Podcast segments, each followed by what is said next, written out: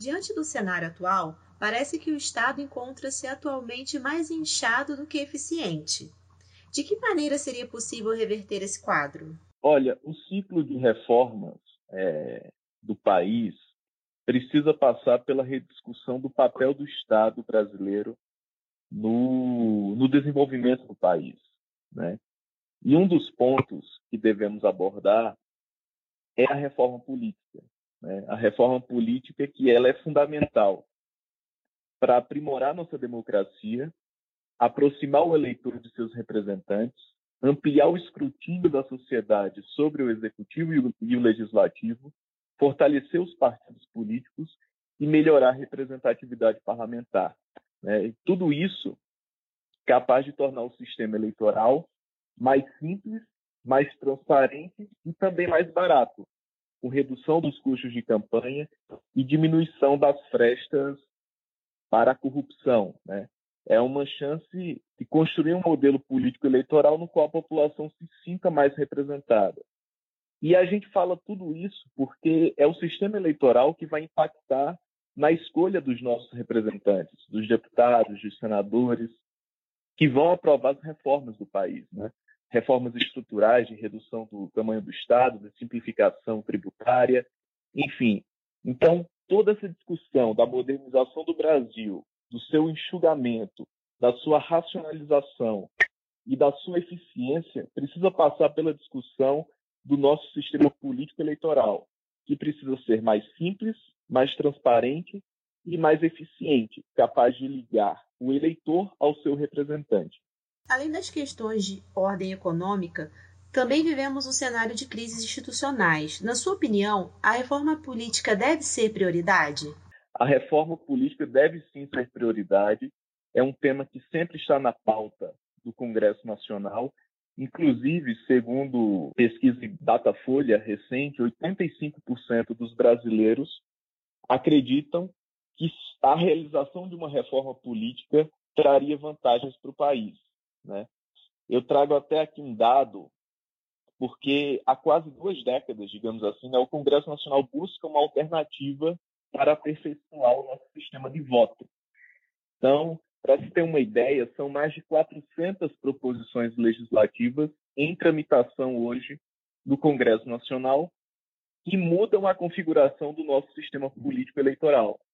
Então, uma mudança, uma racionalização desse sistema de forma a religar, né, a buscar uma religação entre eleitor e, e a classe política, entre representantes e representados, ela é fundamental para que a nossa qualidade da representação pública seja melhorada cada vez mais. E quais serão os impactos de uma reforma política para o Brasil? Depende muito da reforma. Nós podemos é, avançar alguns passos ou podemos retroceder também, né? Depende muito da reforma que está sendo discutida. Né? Há uma máxima na ciência política segundo a qual não existe, não existe sistema de voto perfeito, ideal. Né?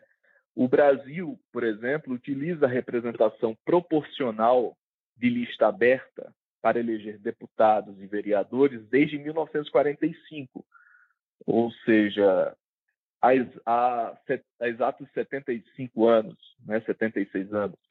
Então, esse sistema resistiu a duas assembleias constituintes, passou por dois impeachments, né, tanto do Collor quanto da Dilma, e resistiu até hoje e passou nos últimos anos por alguns aperfeiçoamentos, como, por exemplo, o fim das coligações nas eleições proporcionais e a instituição de uma cláusula de desempenho, apesar de muito tímida. Né?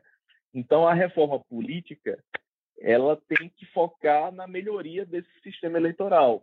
Por exemplo, reduzir o número de partidos no, no Congresso, na representação, para tornar o sistema mais simples e mais palatável, né?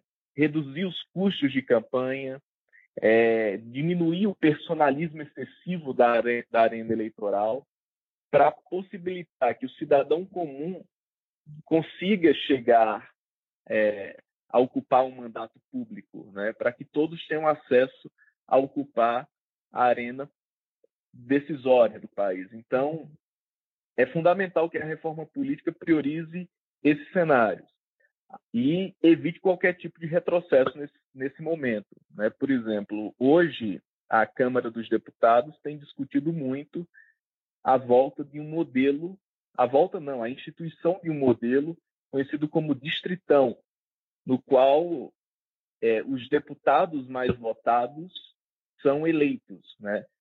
É um sistema que, a meu ver, pode pode ser um passo atrás do que nós temos hoje, porque pode aumentar custo de campanha, pode dificultar a renovação política, aumentar o personalismo excessivo, né? Então, é preciso discutir muito qual sistema eleitoral o país quer nessa reforma política e ter muito cuidado para não retroceder, né? para não voltar atrás. Há mais de 15 anos fala-se dessa reforma. O que é necessário para que ela de fato se torne uma realidade? Ela precisa encontrar consensos. Hoje o Brasil passa por um momento de muita polarização, ideologização no debate público e é preciso convencimento e busca de consensos mínimos na sociedade e entre os representantes públicos.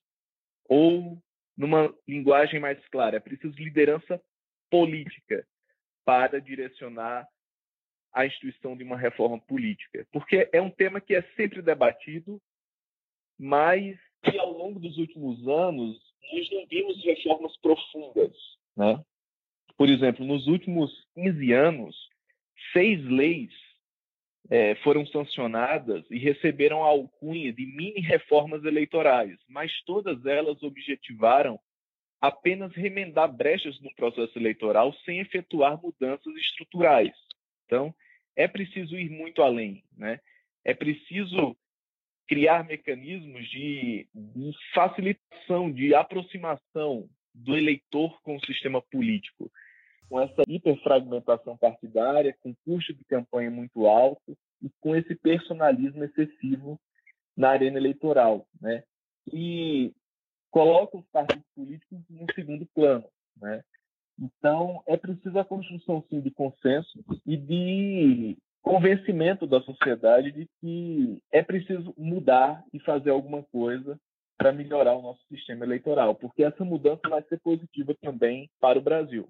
E caso a reforma política não aconteça, o que podemos esperar dos próximos anos? Olha, de uma frase do ex-deputado, ex-presidente da Câmara, Ulisses Guimarães, ele dizia que a cada nova legislatura não, pre não precisa nem se surpreender, a tendência é piorar. Ele sempre dizia isso, mas eu não acredito. Eu acho que o Brasil tem sim capacidade de modernizar seu sistema eleitoral e qualificar a, a entrada de novos representantes públicos, né? Por exemplo, há, há, de se pensar em alternativas que busquem essa aproximação do parlamentar e do cidadão. Um, um ponto eu vou citar aqui, por exemplo, o voto distrital misto, né? tal como adotado na Escócia, no Japão e na Alemanha, pode ser um caminho interessante para fortalecer a nossa democracia, baratear campanhas, restaurar é, a soberania do voto e, sobretudo, qualificar a representação. Né? O, o, distrital misto, por exemplo, combina o voto proporcional com o distrital, né? em que o eleitor vota duas vezes, uma no candidato de sua escolha do distrito pelo sistema majoritário e outra no partido de sua preferência pelo sistema proporcional de lista fechada. Então, é um sistema moderno né, que poderia baratear as campanhas, poderia melhorar a qualificação dos nossos representantes públicos, porque é isso que a sociedade almeja, né? É preciso resgatar a política para que a política volte a ser respeitada e a ser considerada pela população. Isso fortalece a democracia, fortalece ciclo de reformas que o Brasil tanto precisa e fortalece, inclusive, a cidadania.